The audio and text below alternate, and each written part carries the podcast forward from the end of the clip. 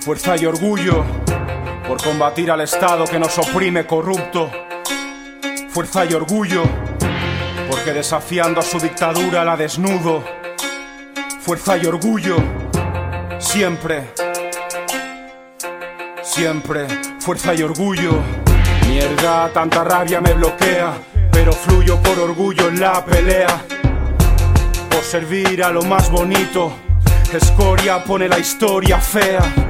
Me enamoro del delito, de la empatía, ni con perpetua callaría lo que grito. No me sentiría vivo sin ideales, los persiguen porque saben cuánto valen.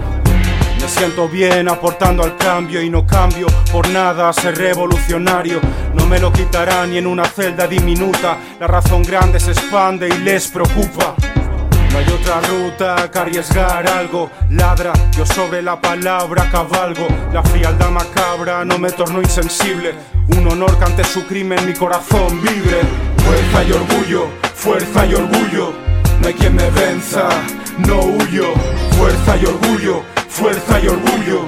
Por crear chispas en lo oscuro. Fuerza y orgullo, fuerza y orgullo. No hay quien me venza, no huyo. Fuerza y orgullo, fuerza y orgullo.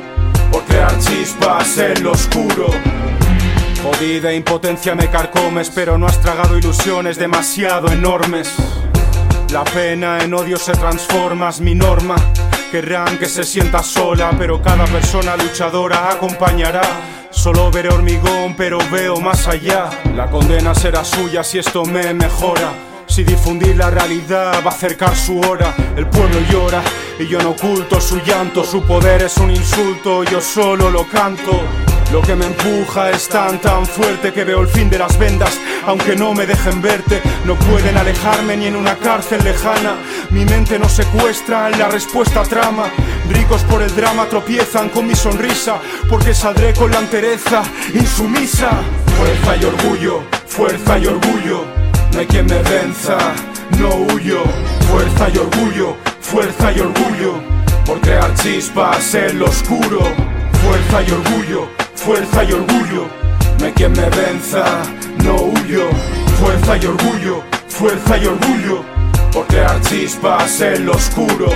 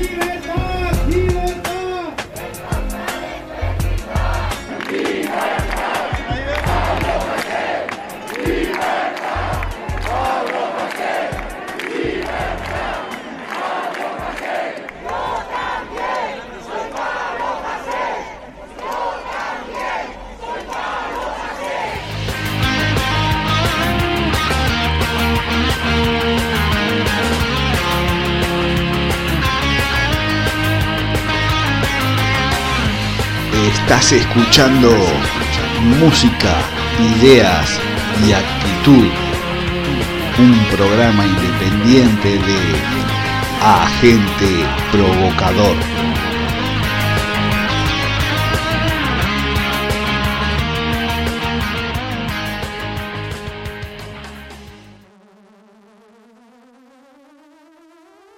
Saludos agentes, se les da la bienvenida a todos. Esto es Música, Ideas y Actitud, un programa independiente de agente provocador. Abríamos el episodio de hoy escuchando no solo a un rap, sino a quien está detrás de este, Pablo Hassel. La justicia en el capitalismo deja libres a quienes roban millones del presupuesto público, a quienes desalojan familias de sus casas, a politiqueros con títulos de estudios falsos, a torturadores, a violadores, a neonazis, a quienes disparan a migrantes mientras se ahogan, a quienes fabrican bombardeos y desatan guerras imperialistas para saquear, pero en cambio encarcela a quienes denuncian estos hechos. así sea cantando. No voy a presentar a Pablo Hasél porque hoy ya todos lo conocemos. Sabemos que fue secuestrado por el Estado por decir nada más ni nada menos lo que todos pensamos. Episodio número 41 en el cual tenemos como invitado desde Uruguay al selector Sanz, quien presentará a la banda Círculo Vicioso que acaba de estrenar disco. Leo y el Sombra te musicalizaremos el resto del programa que tendrá como temática un artículo de Stuart Jeffries titulado Anarquía en el Polo Norte, en el cual vamos a repasar la incompleta obra del artista. Nuestro segundo tema estará vinculado a esos 100 años del nacimiento de Krotopkin. Pero ahora sí, ama la música, ama la música, odia el fascismo, odia el fascismo, odia el fascismo.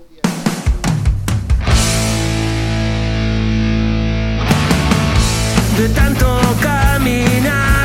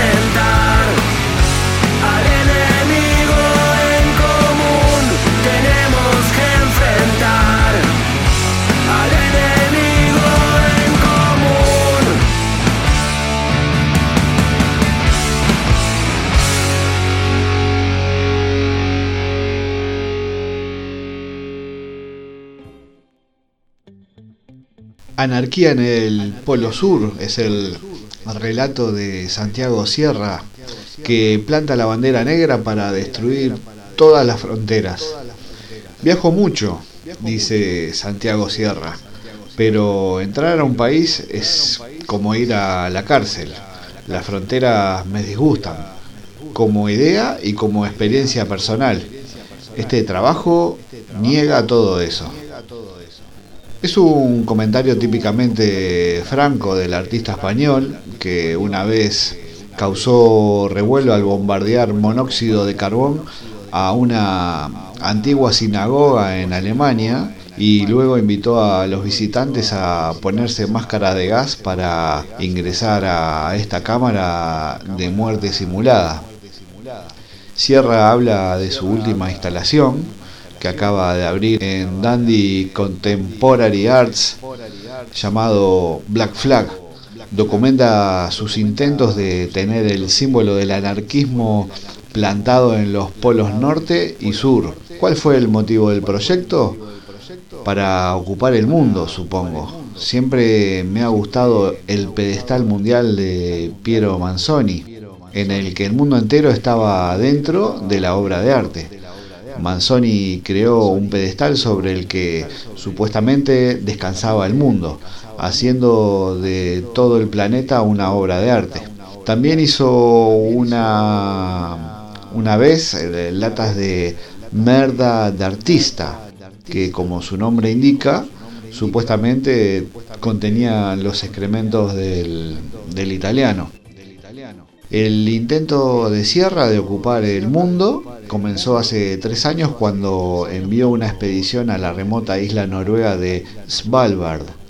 Desde allí, sus secuaces viajaron a la base rusa de Barneo que debido a que se asienta sobre un témpano de hielo a la deriva, debe reconstruirse todos los años para atender a los turistas que llegan.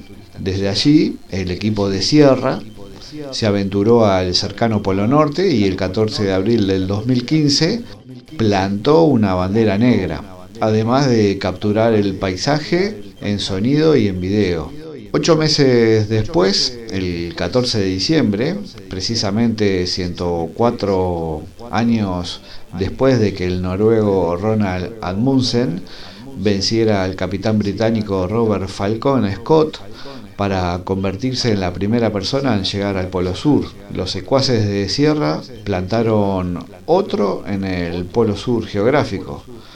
Las dos banderas negras se dejaron en su lugar, en parte como una reprimenda, como Sierra lo ve, los nacionalistas que han ensuciado las extremidades pristinas de la tierra con sus símbolos nacionales fuera de lugar.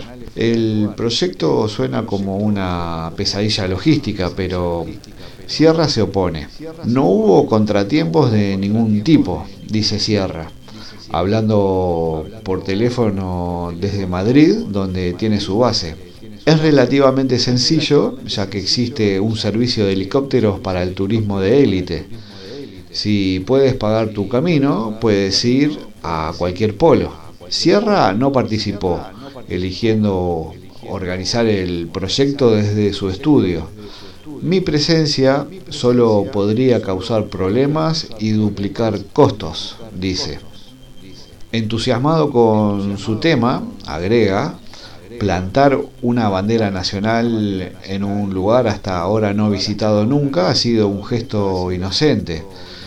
Así es como siempre comienzan los procesos coloniales. Buen punto, particularmente porque el presidente Trump eh, estuvo tratando de dominar el espacio ordenando al ejército de los Estados Unidos que establezca una sexta rama, la llamada Fuerza Espacial, con la tarea, pensaría, de colocar banderas de estrellas y rayas en cada parte del sistema solar, sistema y más allá. No es casualidad que la ciudad de Taisai sea la sede de la última provocación de Sierra. Dandy no es ajeno al tema, dice Sierra. Su posición geográfica y sus astilleros le han llevado a formar parte de la conquista de ambos polos.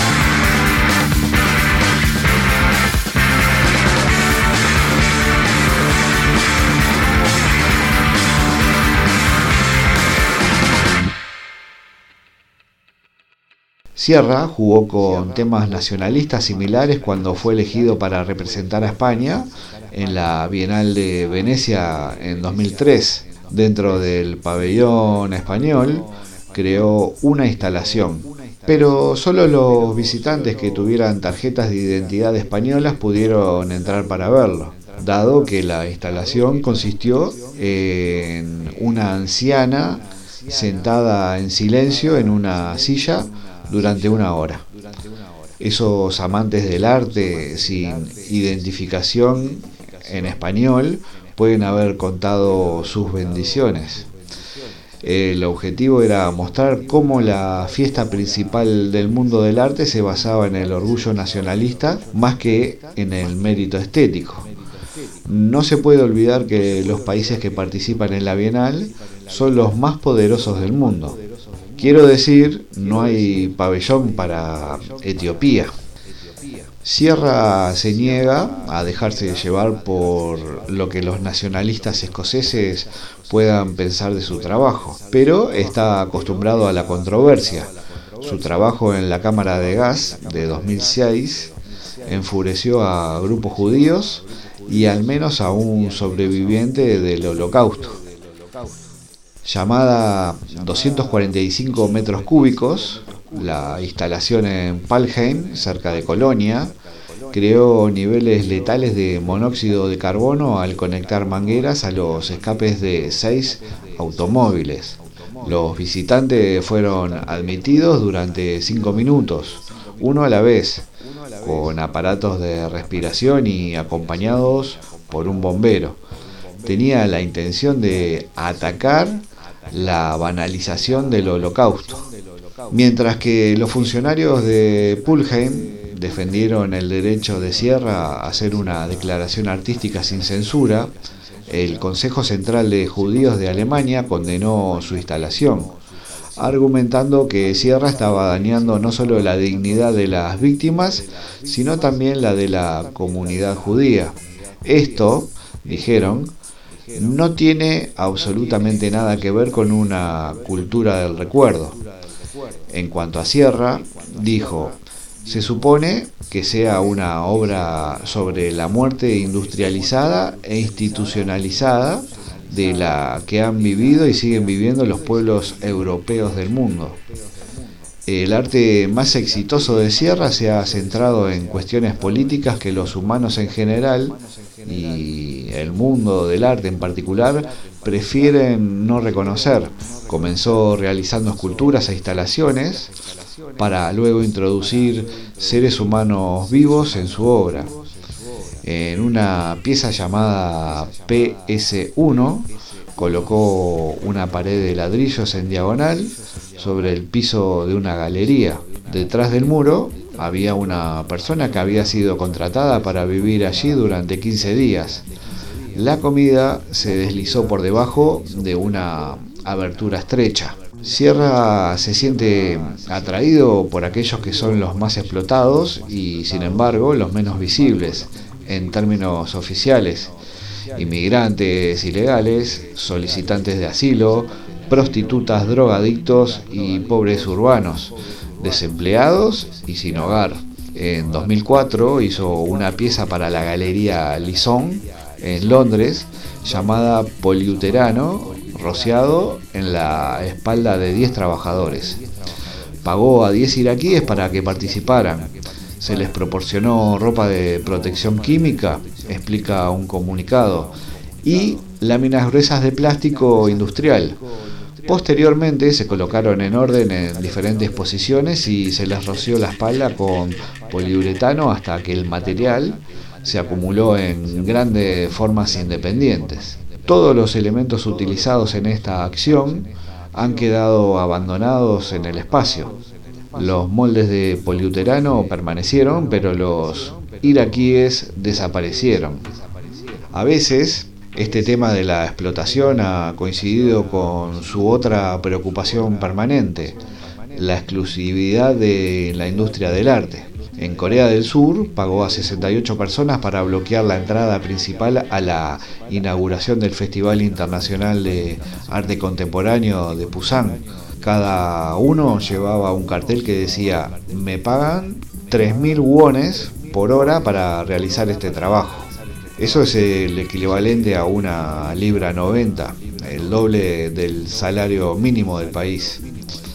Lo que hago, le dijo a un entrevistador, es negarme a los principios que subyacen en la creación de un objeto de lujo, desde el vigilante que se sienta al lado de un monet durante 8 horas al día, hasta el portero que controla a quien llega a la fuente de los fondos utilizados para comprar la colección.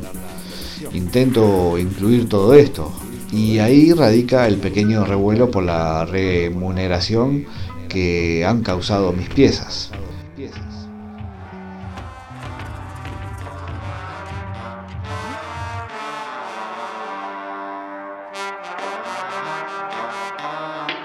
What's that you're reading? Karl Marx? Surely you're not a communist. Do I have to be a communist to read Karl Marx? That's a valid answer. Well, if you're not a communist, what are you? Nothing. Nothing?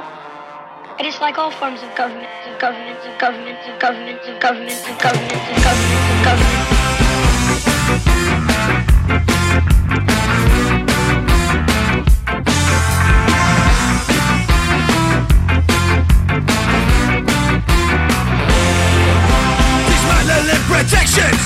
Constricting up the line. Building up the straw man while you run the world dry. And it's a conflict of interest, see, and ye shall find Never growing number with an axe to grind. When now the cycle starts again. To watch it burning like the flame. The straw man shoulder all the blame While we're just circling the drain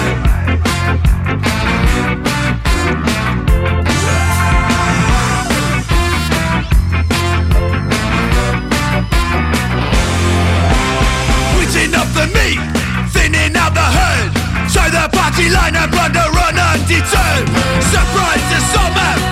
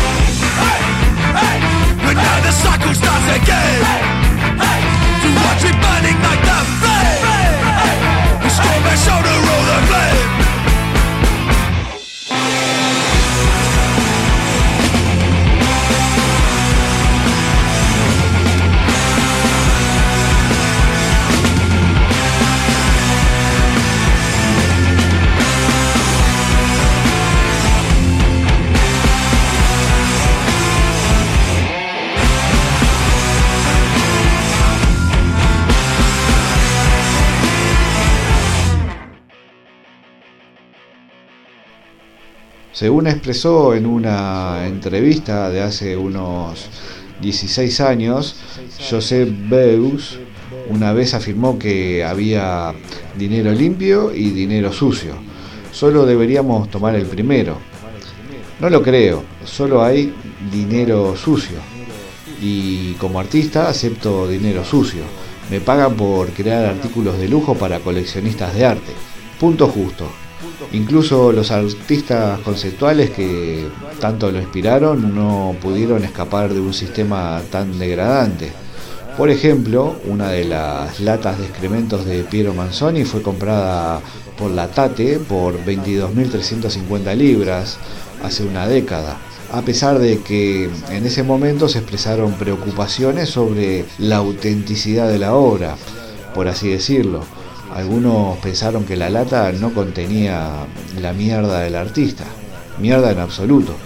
Esa sensación de estar corrompido por el mismo sistema que él acusa es, sospecho, lo que se esconde detrás de la respuesta de Sierra a mi pregunta.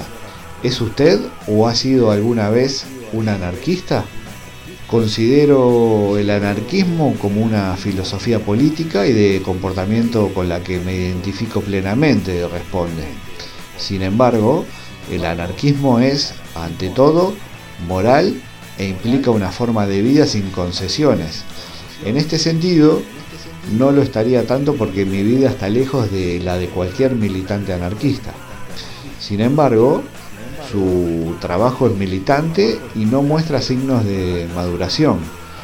Su próximo proyecto, me dice crípticamente, implicará una lectura en Tel Aviv sobre los asesinados por la violencia desde 2014, lo que no suena en absoluto controvertido.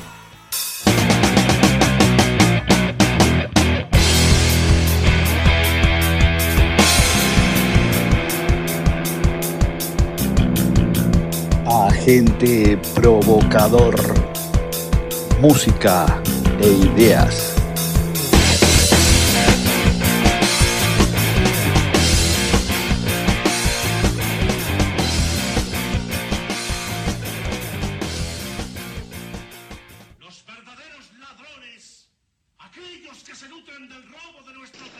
Bueno, mi nombre es Mauricio, soy el bajista de Círculo Vicioso. Círculo Vicioso es una banda que surgió en la ciudad de Las Piedras, acá de Uruguay, eh, a mediados de los, de los 90, mm, más bien fines de los 90. Eh, una actividad muy importante en esa época, eh, siempre apoyando actividades, actividades sociales y de autogestión. Eh, grabaron en el 2003 y en el 2004 dos, dos demos eh, muy al estilo Hazlo tú mismo. Eh, uno en el 2003 se llamó Rock de la Crisis y en el 2004 se llamó Autogestión. Después se separaron, cada uno siguió por su lado con otros proyectos. En el 2017 aproximadamente se, se juntan de vuelta los, los- los integrantes originales. Eh, en el 2018 graban un demo que se llama La lucha sigue. Eh, y luego, bueno, después de un par de movimientos, el guitarrista decide abandonar la banda. El, bajista, el Diego, se empieza a tocar eh, la guitarra y ahí entro yo a tocar el bajo. Y tiempo después entra el Manotas a tocar la, una segunda viola. Y bueno, y producto de todos esos cambios y esos rejuntes, eh, salió el último EP que se grabó, eh, se grabó, se llama Pobre, son ocho temas, de totalmente autogestionado también.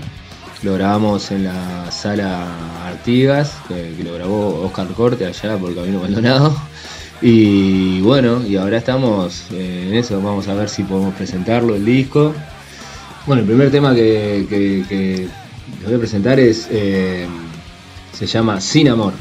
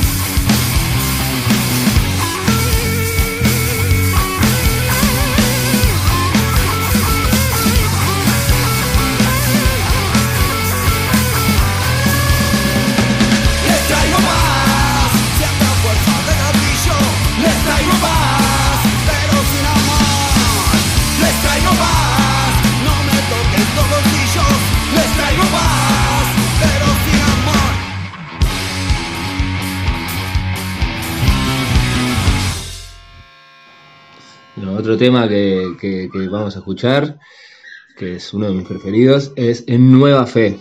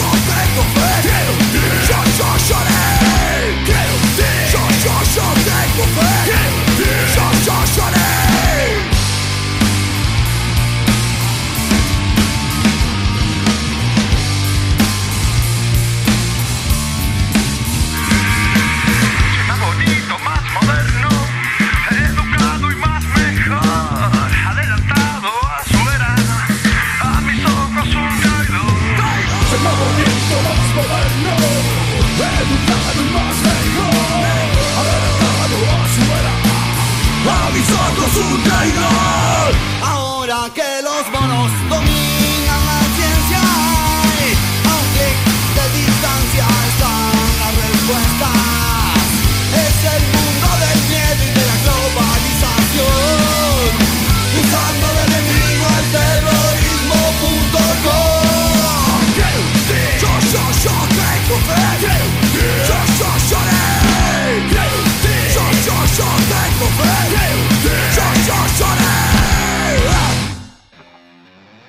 Y por último les voy a presentar Estado Policial, que si bien es el último tema que está en el, en el disco, podría estar primero tranquilamente, o es un tema,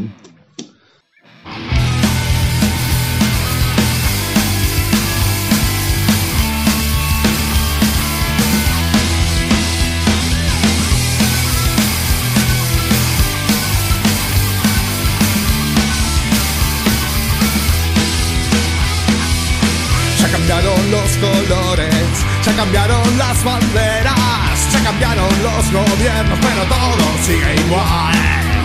Mejoraron su armamento, en tablas de este cemento, un mejor entrenamiento en un estado policial.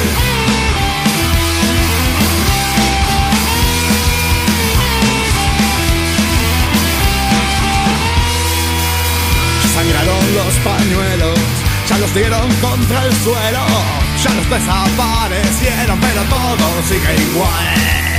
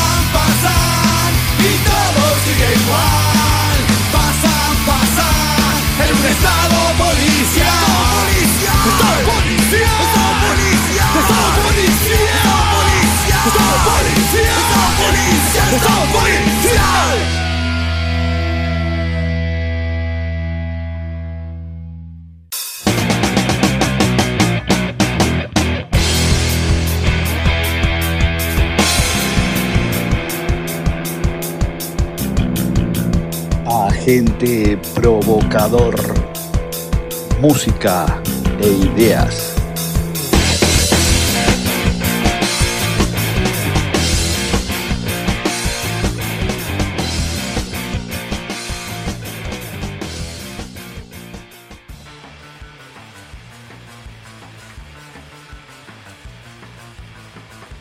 Hoy no voy a presentar la música, así contarles que va a estar variado porque va a haber bandas eh, desde Cataluña, desde País Vasco, desde Inglaterra también. Eh, va a estar el simple que salió en esta semana de la banda montevideana Problema de Ratas. Eh, así que bueno, va a estar surtido como siempre la música en este segmento de la gente provocada.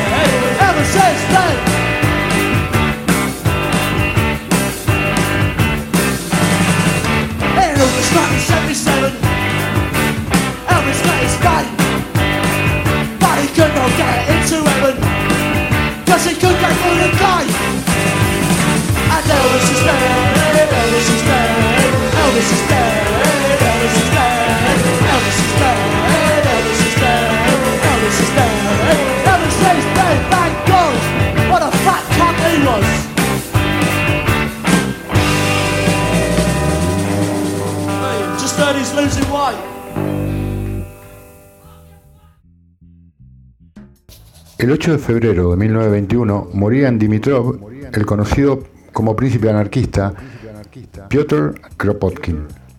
De familia noble, pasó a convertirse en uno de los teóricos del anarquismo más influyentes del siglo XX, considerándole el padre del anarcocomunismo. Su faceta de pensador anarquista es la más conocida, pero sus estudios e investigaciones en el campo científico y económico hicieron de Kropotkin un hombre muy polifacético. Sus obras más destacadas son Campos, Fábricas y Ciudades, la industria combinada con la agricultura y el trabajo manual con el intelectual, y su obra maestra, El apoyo mutuo, un factor de la evolución. Ambos ensayos fueron fruto de grandes estudios sobre el terreno y una labor de investigación. Pudiera parecer hoy que son obras antiguas, pero a pesar de los años está más de moda que nunca. En una sociedad cada vez más individualizada, desarraigada de la naturaleza, donde la despoblación del medio rural y la deshumanización de las ciudades es preocupante y en la que prima unas relaciones laborales donde nuestros derechos se ven cada vez más mermados con empresas multinacionales que no se asientan en el territorio, donde sus sedes se encuentran a miles de kilómetros del lugar de producción, en definitiva, una sociedad donde prima un sistema que pone delante el capital que a las personas y también así al entorno. Los estudios de Kropotkin nos enseñan el camino que podemos tomar para revertir esa situación y cambiar el sistema hacia uno más humano y ecológico. No es necesario declararse anarquista para leerlo, ni siquiera para llevar a cabo sus ideas, pues, como él ya observó, el apoyo mutuo es una característica innata de muchos seres vivos, incluido el ser humano. El apoyo mutuo es un factor relevante para que muchas especies puedan sobrevivir a largos viajes, o mismamente es necesario para poder alimentarse. Un claro ejemplo lo tenemos en las aves migratorias o en las manadas de lobos cuando cazan. ¿Y la especie humana? El ser humano es el ejemplo más claro de ser social y necesitado de apoyo mutuo. No hace falta remontarse a las antiguas tribus ni a los gremios medievales como hace Kropotkin para darse cuenta que los humanos necesitamos del apoyo para seguir adelante. La situación de pandemia que estamos viviendo o las inclemencias climáticas nos lo demuestran día tras día. Las redes de apoyo mutuo de los barrios que se crearon durante los meses de confinamiento estricto para ayudar a las personas más necesitadas, el trabajo de la ciudadanía limpiando la nieve en sus pueblos cuando la administración la deja tirados, ayudando en la extinción de incendios forestales y un largo etcétera, demuestran que el apoyo mutuo es una necesidad. Por otro lado, campos, fábricas y talleres, encontramos la clave para desarrollar una sociedad que vuelva a sus raíces, que pueda repoblar eso que han dado en llamar eh, la Europa vacía e incluso humanizar las ciudades. La descentralización de la industria, la combinación del trabajo manual con el intelectual son fundamentales. No debemos esperar que venga una empresa a instalarse a nuestra ciudad o a nuestra pequeña ciudad, pues como ya sabemos, la economía a escala no permite una rentabilidad financiera en estos lugares, por lo que no se instalarán por iniciativa propia. La iniciativa debe venir de los propios ciudadanos, organizándose en forma cooperativa y coordinada entre varios sectores. Algunos podrán decir que es una utopía, pero ya existen ejemplos que funcionan de jóvenes emprendedores con una mentalidad que introduce en sus negocios una visión diferente. La extensión de la economía social, la economía ecológica, la coordinación de los ciudadanos en sus ciudades y en sus comarcas, en sus barrios, la soberanía alimentaria, son términos que corroboran los estudios realizados por Kropotkin hace más de 100 años y que están más eh, actuales que nunca. Con todo lo dicho, podemos decir que eh, Kropotkin no solo fue un excelente científico y un teórico anarquista muy popular, sino también un visionario con ideas atemporales.